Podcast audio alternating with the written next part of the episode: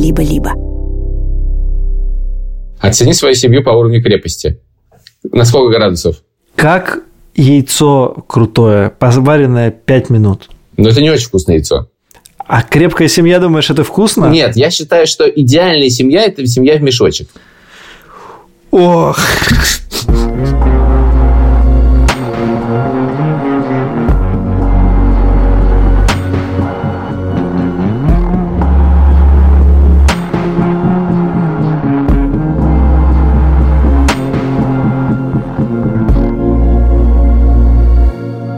Привет! Это подкаст «Новая волна». Подкаст, в котором Илья Красильщик и Саша Поливанов осмысляют, как они живут после 24 февраля 2022 года. Это мы, Саша Поливанов и Илья Красильщик. И не только, конечно, мы осмысляем нас, но и вообще, что происходит. Но остаемся со студией подкастов «Либо-либо», за что мы страшно благодарны. Сегодня, когда вы получите в своих фидах этот выпуск, каким-то образом будет отпразднован праздник который называется 9 мая. Мы записываем его 2 мая, и мы рассуждаем о нем несколько теоретически. Я немножко боюсь, потому что у меня есть какое-то предощущение, какая-то неприятная штука, что 9 мая произойдет что-нибудь такое, что может обесценить этот выпуск. Но другой темы у нас все равно нету, поэтому давай записывать эту. Мы с моей женой Танькой ходили в этом году на Art Dog Fest. И мы смотрели фильм, который называется «Визбус Лаби. Все будет хорошо», где э, какой-то молодой режиссер несколько лет подряд снимал свою семью, бабушку и маму, на Новый год и на 9 мая. Это такая небогатая семья, которая живет в Риге. Они говорят по-русски и ощущаются русскими людьми, смотрят на Новый год Путина, говорят про то, что он красивый мужчина и говорит правильные слова, в отличие от президента Латвии. И 9 мая – самый важный день в их жизни, очевидно. Они идут к советскому памятнику, который празднуется 9 мая. К ним все подходят, дарят им цветы. И как так удачно, ну, как бы удачно для фильма, да, выбрано, что вот эта бабушка, ее память затухает. И мы видим эти довольно резкие изменения. Буквально в 2018 году она там, ходит сама по этому 9 мая и принимает цветы, говорит спасибо. А там в 2019 году, когда ее спрашивают, где она, она говорит, я в Курске. Потом случается ковид, на 9 мая никаких праздников не проходит два года. Потом случается нападение России полномасштабное на Украину. 9 мая запрещают, потом сносят памятник, и на этом фильм заканчивается.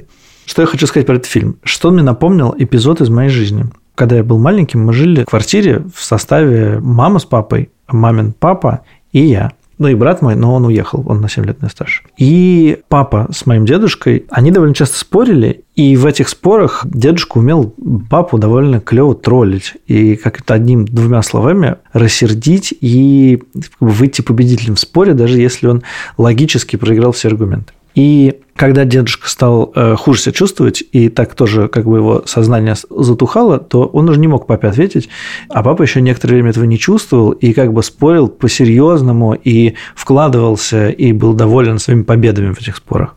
И вот мне кажется, что с 9 мая применительно к Латвии ситуация здесь и еще как бы вот в этот фильм, мне кажется, что чуть-чуть государство борется с людьми, у которых как бы уже затухает сознание, у которых нет смысла бороться, уже все победили, и вот это неравный бой. Есть люди, для которых это важная дата. И от того, что мы ее, там, я не знаю, запретим, или от того, что ее присвоил себе Путин, она не становится менее важной. И мы все как бы обрушиваемся все своим логическим аппаратом и говорим, нет, это придуманный искусственный конструкт, который придумали при Путине. Даже в советское время парадов не было, парад был только на 20-летие, на 40-летие Победы. А вот это то, что каждый год происходит, это, значит, началось при Ельцине, а потом при Путине, потому что страна оказалась без идеологии, и вот победа в войне стала ее идеологией. И мы как бы вот это все говорим, говорим, говорим, мочим наших оппонентов. А кто наши оппоненты? Наши оппоненты здесь здесь не Путин, а какие-то пожилые люди, для которых это просто важная ритуальная часть жизни. Мне кажется, это уже миллиард раз проговоренная штука. Что это личный праздник, что это Путин придумал такое. Мне, честно говоря, уже похуй, что это кто это придумал. У меня нет этого праздника в голове. Раньше это был праздник, который был некоторым таким уже полуфашистским моментом в году, из который испоганил важную дату. А теперь это одно из миллиардов моментов в году, которые происходят. Только теперь э, самолет летать не будет. Но нахер просто это как бы нет этого праздника больше. Закончилось время, когда этот праздник был. Сейчас это вообще уже не имеет никакого отношения к 45 году. Никакого. И более того, я уверен, что если мы как бы увидим какую-то другую Россию, то этот праздник там не будет, скорее всего. Он закончился вместе с репутацией России как некоторого победителя, принесшего мир в Европу. Все, этого нету. Я не знаю, просто мне кажется, что, возможно, это из-за разных каких-то контекстов. Я знаю, что э, в моей семье люди будут созваниваться на 9 мая. И... Ну, хорошо, пусть созваниваются. Но это просто как бы замечательно. Я просто не понимаю, о чем тут говорить, потому что то, что как бы это путинский или не путинский праздник, это то, что праздник про своих родственников, это было сказано сто раз. Дальше уже была даже история с бес, бессмертным полком, когда, значит, люди начали делать, это тоже было украдено. Я не знаю. Ну, хорошо, и чем это отличается на данный момент, не знаю, от праздника под названием Старый Новый год. Но он хотя бы поприятнее будет. Масштабы его ну, такой же примерно. После того, как государство стал фашистским, какой праздник День Победы? Ну, можно праздновать, не знаю, победу над Наполеоном тоже или поражение в финской войне. Этот праздник я потерял какой-то смысл. Это не значит, что людям, которым он важен, не должны его праздновать. Но просто это какая-то стала штука, которая уже как бы 25 лет говорили о том, что как бы как, почему это военный праздник, почему это военный праздник. Но вот ответ, почему это военный праздник. Потому что к войне все это шло. Ты знаешь, что будет происходить в э, Берлине? Ну, я не знаю, по-моему, все везде позапрещали. У вас там тоже все запретили. В прошлом году был просто омерзительный совершенно Z какой-то марафон тут после чего это все позапрещали. Вот, но будет какой-то напряг. В смысле, это реально превратилось в фашистский праздник. Ультраправый. Нет, я не могу с тобой согласиться. Мне кажется, что это казенный, но почему ультраправый-то? Потому что все русские, которые его празднуют и выходят на улицы в, это, в эти дни в европейских э, городах, это ультраправые. Да, но в этом смысле он, конечно, не превратился, а он таким и был. Я, это просто мы приехали но и он увидели превратился это. Не, не, не в этом году, он уже давно превратился в это вот. Применительно к Риге это было не так. Это была какая-то демонстрация русскоговорящих людей, а о том, что они существуют, и о том, что у них есть какие-то традиции и так далее. Это не было точно про ультраправых. Опять же, ну, я вот посмотрел этот фильм, и эта бабушка, и эта мама, но они совершенно не ультраправые люди. А ты спроси этих людей про то, как они относятся к мигрантам, и узнаешь, ультраправые они или нет. Как они относятся к геям, как они относятся к темнокожим, как они относятся к азиатам, как они относятся к э, другим представителям людей, которые не похожи на них. Вы узнаешь, ультраправые они или нет. Слушай, я тебя уверяю, что как бы не, невозможно назвать бабушку ультраправым человеком. Можно. Ультра... Именно что можно. Мы просто как бы надо правильно понимать это слово. Люди, которые считают, что приезжим здесь не место, люди, которые верят в силу и считают силу главным, это ультраправые люди. Коммунизм породил ультраправых людей. Я не могу сказать все, конечно, но русская иммиграция посткоммунистическая в огромном числе случаев породила ультраправых людей. Вот это якобы левое государство породило ультраправость. Я, естественно, не говорю, что все люди, э, русские люди в Латвии ультраправые, но я уверен, что это некоторая важная, а рода скажу, движущая сила. Когда люди любят своих родственников и вспоминают какие-то хорошие вещи, это совершенно не отменяет того, что они, как бы всех других людей, считают нетерпимыми. В Латвии просто есть ультраправые и латыши. Это нормально. В смысле, что это не только русские. Но что говорить про этот праздник, то он всегда был демонстрацией этого. Очень давно. Там никакого примирения, толерантности, любви к людям, мира не было с момента, мне кажется, как бы как мы его помним. Ну, может, 90-е было. В целом, мне кажется, ты как бы сильно генерализируешь. А я реагирую на то, что это на самом деле семейный праздник, Тихий. Ничего подобного. Но я не знаю, заметил ты или нет, что в Москве не было никаких транспарантов, э, как обычно вывешиваются к первому мая, потому что на них есть слово «мир». Это смешно. Ну вот я сегодня в нескольких местах видел, что обычные улицы, которые как-то, значит, принаряжены или что-то такое, просто как бы 1 мая не существует. Просто почему-то все решили сходить на выходной. Ну, такой вот, как бы, государство делает подарок. Выходной, лишенный... Трудмай. Всякой над, надстройки, да. Выходной почему? Я и так не очень все эти праздники понимаю. Типа, День народного единства, значит, 1 мая. Почему 1 мая выходной в, в современной России? В Германии он тоже выходной в Германию он осмысленный, в смысле, проходит демонстрации, несет какую-то идеологическую нагрузку. Почему 1 мая выходной в России, что означает этот праздник, я уверен, что никто не может сказать. Единственная причина, как мне кажется, по которой праздник 1 мая существует, заключается в том, что власти не любят принимать непопулярных решений и отменять какие-нибудь праздники. Мы тут едем на велосипедах по Берлину и видим какое-то невероятное количество полиции. То есть, ну, буквально, как мы привыкли. Все в машинах, все в автозаках, стоят полиция с касками, но только без шлемов, знаешь, не, не космонавты, но с касками. И везде толпы, везде толпы. И там какая-то идет митинг, но просто полиции просто феноменальное количество. Мы такие едем. Но я все, все еще не могу привыкнуть, что можно просто подойти к полиции что-нибудь спросить, но тут я решил, что, типа, говорю, слушай, спросить, там, что такое? Они говорят, демонстрация. Я говорю, ага, я понимаю, что демонстрация. А кто? Они говорят, правые. И тут я подумал, что это чувствует базовый русский человек в России. Меня было, когда происходит демонстрация, значит, э, оппозиции, я подумал, меня защищают. В смысле, меня защищают? Полиция меня защищает. А, полиция защищает тебя от этих чуваков?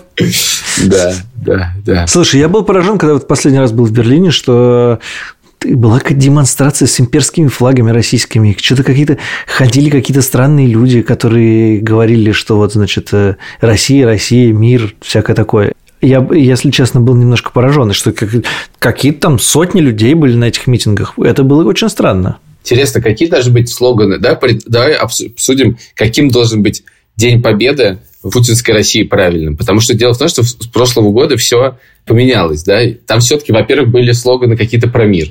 Во-вторых, там были слоганы всякие народные, типа «можем повторить». Но вот уже очевидно, что не можем. Во-вторых, вроде как уже повторили. В-третьих, есть вопросы с авиацией, и есть вопросы с армией, и есть вопросы с техникой, которые, кажется, вопрос есть, техники нет. Кажется, они будут летать больше. В смысле, на параде? Да. Вот они сейчас стали танки 50-х годов выпуска и 60-х годов выпуска вести. Я вот думаю, когда они будут с постаментом снимать танки ТТ-34. То есть это реально как в мультике, когда Ленин вышел из мавзолея и пошел, в «Симпсонах» это было. Тут должен просто, знаешь, танк съехать с постамента и поехать на Берлин.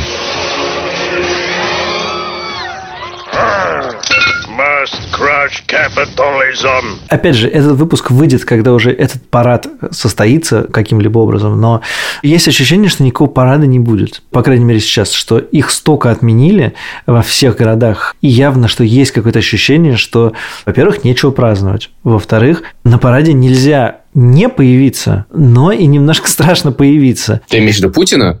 Да, да, да, да. Мне кажется, ему надо из мавзолея на него смотреть. Из, не как, не на, как стоял, для, значит, а из. Или знаешь откуда? Там есть это, как эта башня называется, царская или какая? Знаешь, вот эта маленькая башенка, она такая прям на стене есть, маленькая башенка, вот он должен оттуда выглядывать. Я подумал, что какой ужасный сценарий будет, когда просто Ленина вынесут, Путин положит, и будет у нас мавзолей Путина, и ничего не поменяется. А там будет вместо Ленина написано Путин. Да, пять букв, все нормально. Да, еще, знаешь, есть какой вариант? Приедет же один президент Кыргызстана, и там стоит только президент Кыргызстана. Путина нет. Стоит один президент Кыргызстана и принимает парад. Если что, я не в смысле, что Кыргызстан это смешно. Можно представить себе, что, не знаю, президент Беларуси. Представляю, стоит такой Лукашенко и такой чик-чирик! И все ему чик-чирик! Ура! Чик-чирик! Ой, давай помечтаем, давай помечтаем. Я понял, почему меня бесит разговор про то, что такое 9 мая, я, я понял. Потому что если раньше это была действительно некоторая дискуссия, потому что это был такой в году, знаешь, такой всплеск ада. И еще такого обидного, потому что вообще праздник важный, его такую гадость превратили, и вот это все. А тут, понимаешь, его настолько на повороте обогнало, то есть как бы он такой был, шел такой говнючок такой, с, с Георгием Скелетчик, шел такой, можем повторить, можем повторить, спасибо, дед Забаян. И тут, пока он идет, значит, такой уже кривой, косой, уже не очень интересно, его гигантская стая мразей обгоняет на повороте, и он такой, ого, а я-то был сейчас совсем не это имел в виду. Я вообще-то повторять ничего не хотел. У меня просто тут ходили солдатики. И вот тут вот это. А солдатики сейчас реально там. Оно из авангарда жести попало вот, значит, вниз как бы э, премьер-лиги и скоро вылетит. Блин, классное у тебя сравнение. Дело в том, что я, мне кажется, ни один парад не видел в том смысле, что я все проспал, потому что я не понимал, зачем вставать в 9 утра.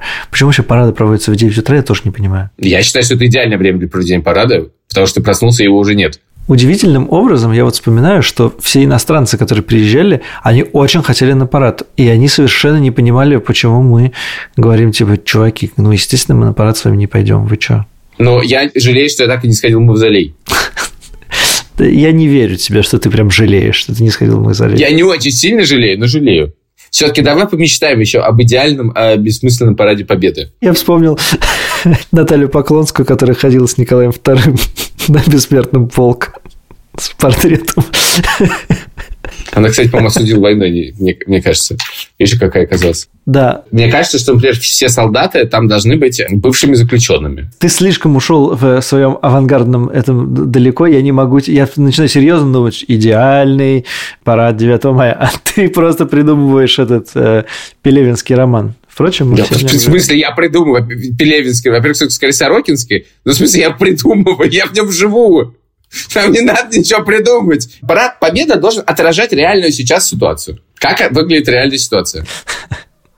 Э, реальная ситуация выглядит в том, что они на 120 метров продвинулись в Бахмуте. Давай парад будет длиться 120 метров а потом они будут останавливаться. Я помню, наш приятель Ром Доброхотов, который давно делает издание «Инсайдер», возглавлял в 2000-х годах политическое движение «Мы». И я не помню, что делал политическое движение «Мы», кроме одной акции. Значит, они шли, если я ничего не путаю, по Тверскому бульвару города Москвы, но важно, что они шли назад.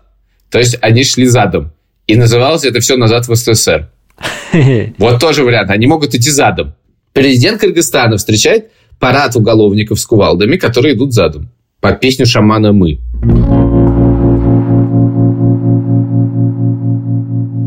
Маленькое лирическое или не лирическое отступление. Есть такой подкаст, он называется «Любить нельзя воспитывать». Его ведет педагог э, Дмитрий Зицер, и он отвечает на вопросы учителей, детей, родителей на всякие темы, связанные со школой. И как раз э, сейчас выходит выпуск у этого подкаста про то, как быть с 9 мая, например, когда э, ребенок не хочет петь о войне и участвовать в каких-то таких штуках, а, а в школе репетирует что-то, связанное с Днем Победы. Послушайте его. Дмитрий Зицер отличный педагог и прекрасно говорит, и наверняка вы что-то общее найдете э, с ним в этом подкасте. Послушайте его. Любить нельзя воспитывать. Я, если честно, думал, что у тебя в голове не так сильно, ну, в смысле, что настолько вытеснено, нет никакой Второй мировой войны, кроме как в учебниках истории, да, а есть вот это сейчас современная война, и ни о чем другом у тебя думать не получается.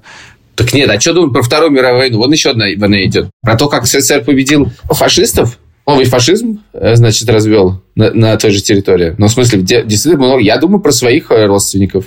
Я думаю про своего дедушку, э, который, значит, воевал, и который одним из первых в Собиборе оказался. Я думаю про кучу других людей про погибших друзей моих бабушки с дедушкой, с одной стороны, с другой стороны, про убитых евреев, моих родственников в самых разных местах. Я про все про это думаю.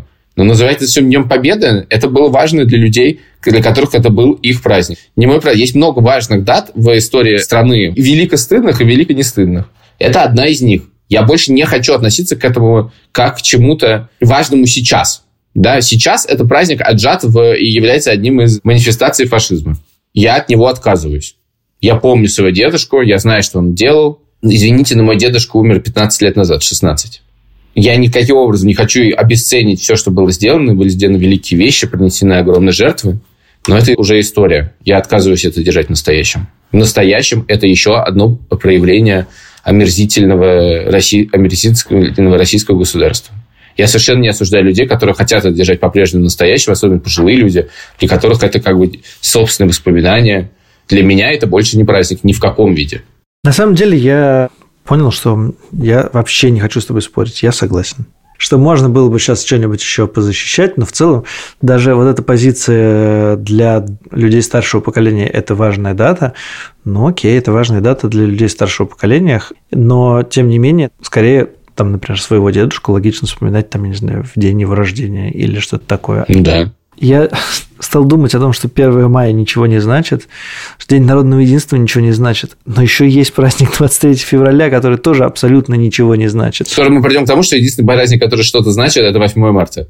Потому что это единственный праздник, которому можно вернуть его смысл. Плюс меня, знаешь, еще в этом празднике, уже даже если вот мы сейчас с ним с тобой попрощались, вредность этого праздника заключается в том, что это праздник победы. И вот это культ победителей и павших, который был, он же, он же очень вредный. Вообще-то, ну, я бы, честно говоря, не праздновал, я бы отмечал бы дни поражений и думал о них. И вот эта идея, что Россия – это страна победителей, и она всегда побеждает и ведет мирную политику. Вот. Сейчас, правда, наверное, нельзя говорить, что она ведет мирную политику. Э, она ведет специальную политику. Но это же абсолютно неправда. В большинстве войн, которые были за последние столетия, Россия проиграла. Чеченской проиграла, по сути, проиграла, на самом деле, в двух чеченских, по, сути, по результату. В афганской проиграла, в финской проиграла, в Первой мировой проиграла, в японской проиграла. В общем-то, есть как бы одна война, в которой выиграла. И, в общем-то, слава богу, что выиграла. Но просто вот эта идея про нацию победителей, она как бы такая, как бы, понимаешь?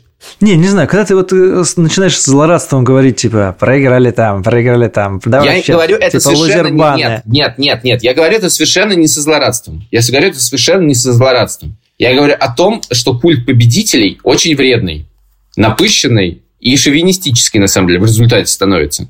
Что отсутствие умения признавать собственные ошибки, отсутствие умения рефлексировать по поводу собственной истории, отсутствие умения считать себя не исключительным, это очень вредные и опасные вещи. И если посмотреть на историю России военную в реальности, то окажется, что все не так здорово это было. Не знаю, мне как-то совершенно не важно сейчас, проиграла она или выиграла. Я согласен с тобой про культ победителей, и что он вреден не потому, что на самом деле Россия все время проигрывала. А если бы она все время выигрывала, он бы был тоже вреден. Вот это культ победы дает ощущение некоторой самоуверенности. Победители правы. А я хочу сказать, что это не так, это не исключительность. Да, тут победили адской ценой победили герои, геройство, помноженное на тоталитарные чудовищные методы. То есть герои, которых можно убивать еще сколько угодно. Но победили, действительно. А в других случаях, где война была не только про то, чтобы как бы спасти себя, да, защитить страну, вообще проиграли. Не надо быть такими самоуверенными. Классно было бы заменить культ победителя культом счастья и какого-то... Э, Классно было бы просто убрать культ вместо культа сделать набор из нескольких ценностей. Да, согласен. И ценность, что мы народ-победитель, нет такой ценности. Я, кстати, не против, чтобы одна из этих ценностей какая-нибудь была бы традиционной. А есть, кстати, список традиционных ценностей. Мы все говорим традиционные ценности, а традиционные есть, ценности. Есть список нетрадиционных ценностей. В смысле, все ценности довольно традиционные. Нет, в смысле, мне кажется, это white list. Все ценности, которые не традиционные, не традиционные. Ага. Это я понял. В России утвердили... А, он же и утвержден, господи. Давай, читай. Жизнь. Согласились? Я бы сказал сейчас, что жизнь, учитывая то, как Россия ведет войну, это очень нетрадиционная ценность. Не, погоди, я говорю, какие мы ценности России. возьмем с собой в будущее. А, ну давай. Жизнь. Жизнь. Берем. Достоинство. Берем. Права и свобода человека. Куда без них, да. Да, патриотизм. Ну, я слово заменил, но по сути согласен. Да нет, ну а что? Ну, как бы, вообще патриотизм – это хорошая вещь. Хорошо, гражданственность. Это я не понимаю, что такое. Я тоже. Это типа помоги ближнему, типа благотворительностью занимайся или какими-то общественно полезными делами, типа скверик делай, я не знаю, цветочки посади. Давай просто все напишем буквально. Убирание мусора на детской площадке. Так, служение Отечеству и ответственность за его судьбу. О, не берем, извини. Блин, если я буду чувствовать ответственность за судьбу, за судьбу я Отечества... Я оставляю эти, эти решения тебе. Я не хочу, блин, еще и чувствовать себя виноватым. Хорошо, высокие нравственные идеалы. Нет. Когда человек говорит, я высоких нравственных ценностей, это что значит? Это значит, что он мудак. Хорошо, продол... Про... Э, согласились. Дальше. Крепкая семья. Э, как, как крепость семьи может быть ценностью? Я не понимаю. Оцени свою семью по уровню крепости. На сколько градусов? Как яйцо крутое, поваренное 5 минут. Но это не очень вкусное яйцо. А крепкая семья, думаешь, это вкусно? Нет, я считаю, что идеальная семья – это семья в мешочек. Ох, сложно нам дается этот Это сложная консистенция. Сложная консистенция. А, а так, знаешь, можно переварить. Это появляется еще синюшный такой фончик. Придай дальше. Нет, я ценность про семью не беру с собой. Хорошо, созидательный труд. А как отличается созидательный труд от несозидательного? Ну, в смысле, вот то, что мы сейчас делаем, это не созидательный труд. Хотя трудимся. То есть это не ценно. Но это действительно не ценно совершенно. Нет, блин, почему созидательный труд – это традиционная ценность? Что это значит? Давай Я сделаем... понимаю. Мне кажется, 1 мая должно быть праздником созидательного труда. Давай уберем это все из наших ценностей. Хорошо. Поверь мне, я только на середине. Приоритет духовным над материальным. Просто отстань от меня. Это, убирай это. Это люди это не понимали, что написали. Поверь мне, люди, которые это писали, в этот момент просто наступали на горло собственной песни. И я уверен, что у них совсем другой на этот взгляд. Хорошо. Гуманизм. Берем. Хорошо. А чем гуманизм отличается от прав и свобод человека? Тем, что надо было ценностей побольше набрать. Давай. А чем гуманизм отличается от милосердия? И гражданственности. И гр- гражданственности. Милосердие от гражданственности. Хорошо. Короче, и милость к павшим проявлял. Но милосердие – хорошая вещь. Хорошо, Я не а знаю, она, а этом- в этом, в этом тексте лишена религиозного смысла или, наоборот, наполнена религиозным смыслом? Тут вообще нет ничего про религию. Или, возможно, это все про религию, я не знаю. Я жил много лет э, в детстве на даче летом, и мне много это дало. И э, я жил в, э, на даче, которая называлась Торфяник. И запишем в ценности «Жизнь на даче». Да, безусловно. Это, кстати, очень хорошая ценность, я хочу сказать. А рядом с нами был поселок Милосердия, и мы с ним враждовали. Он проявлял, по милосердие. Между нами еще была орбита.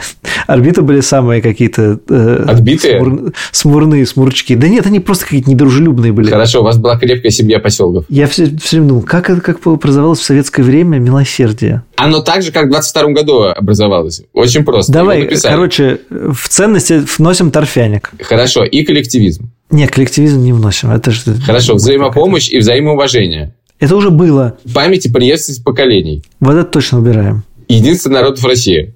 Нет. Оно не единственное. Народы должны быть разными. В этом их сила. Если они едины, то они один народ. Значит, я понял, что в, наше, в нашем мире А что, конец? ценностей не будет. Это конец, ценностей не будет. Потому что все эти ценности, а их раз, два, три, четыре, пять, шесть, семь, восемь, девять, 10, 11, 12, 13, 14, 15, 16, если, конечно, не- 17, если не забыл слово жизнь, извини. Не сбился со счета, надо заменить одной ценностью под названием лицемерие. Потому что когда люди, чиновники, начинают писать тебе этот список ценностей, тут-то наступает полная, извините, пизда. Потому Да что, нет, ну- когда государство начинает писать такой список ценностей, вот это вот и происходит. То есть, или, возможно, когда это происходит, государство начинает писать такой список ценностей. Поэтому я предлагаю на, эм, составить список Интересно, а ценностей не- такой. Нетрадиционный список ценностей – это смерть, отсутствие милосердия, что фашизм. Я не понимаю. Ты- то зачем-то ты начал это читать, и я очень расстроился. Это очень тупо, глупо. Это, это как-то необразованно все.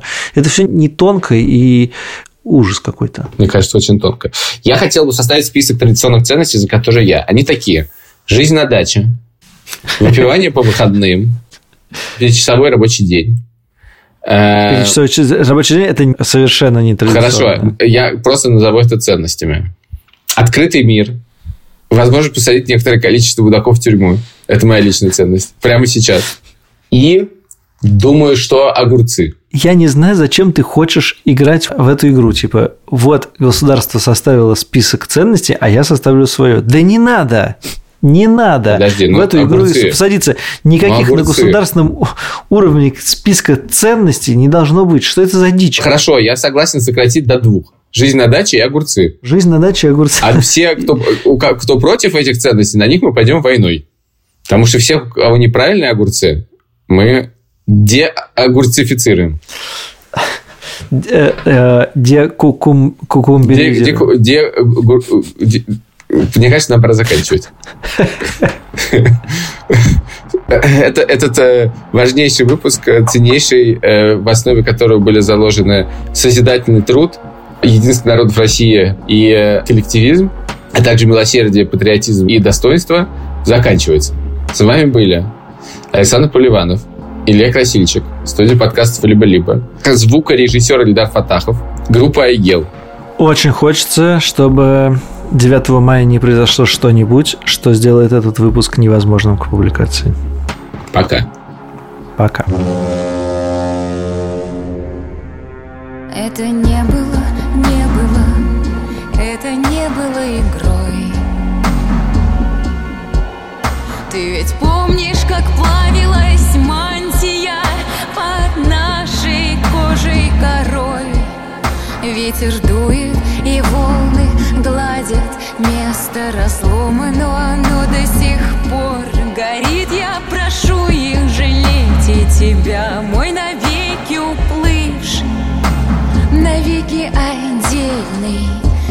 see